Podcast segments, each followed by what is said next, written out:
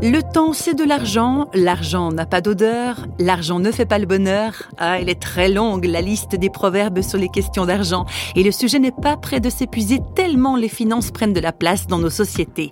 Mais réflexion faite, quand on dit par exemple qu'il n'y a pas que l'argent qui compte dans la vie, est-ce qu'on n'a pas l'occasion de le constater de façon très évidente parfois?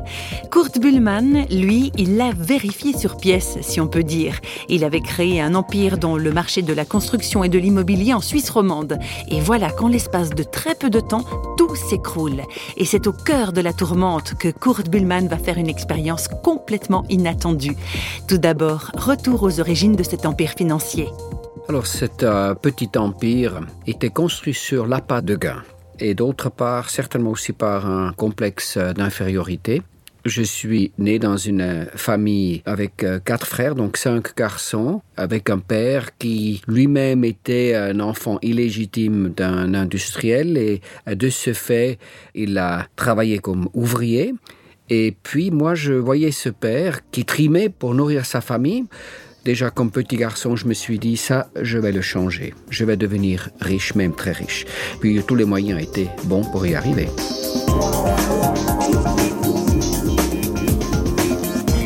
Les années passent, les affaires marchent bien pour Kurt Bullmann, très bien même, jusqu'au jour où le vent tourne. Tout s'est écroulé très très vite. Moi je crois qu'en six mois j'ai perdu ma fortune. C'est à ce moment-là que j'ai connu un homme, un homme de Dieu, qui m'avait approché pour faire une affaire. Et lui, il m'a parlé de, de Jésus. Moi, j'ai dit, bah, ok, je vais mettre ce Dieu à l'épreuve, un Dieu qui se laisse tester. J'ai dit, ben, on va voir ce qu'il va faire.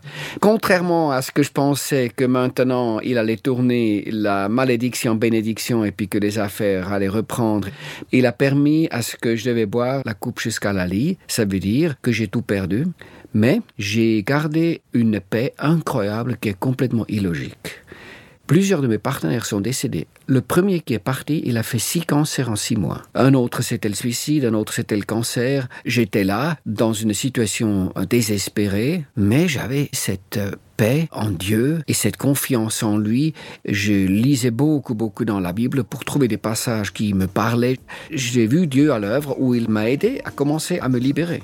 J'ai reçu des abandons de créances, donc des cadeaux qui allaient dans des millions.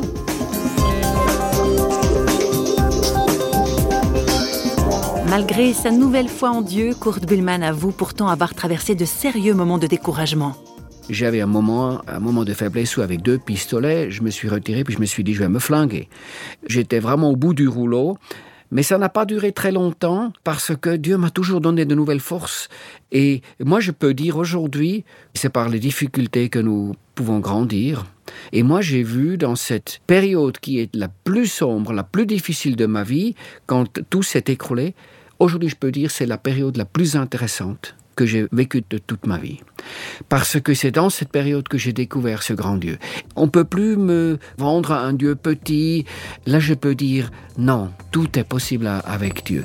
Et ça, c'était la plus belle expérience.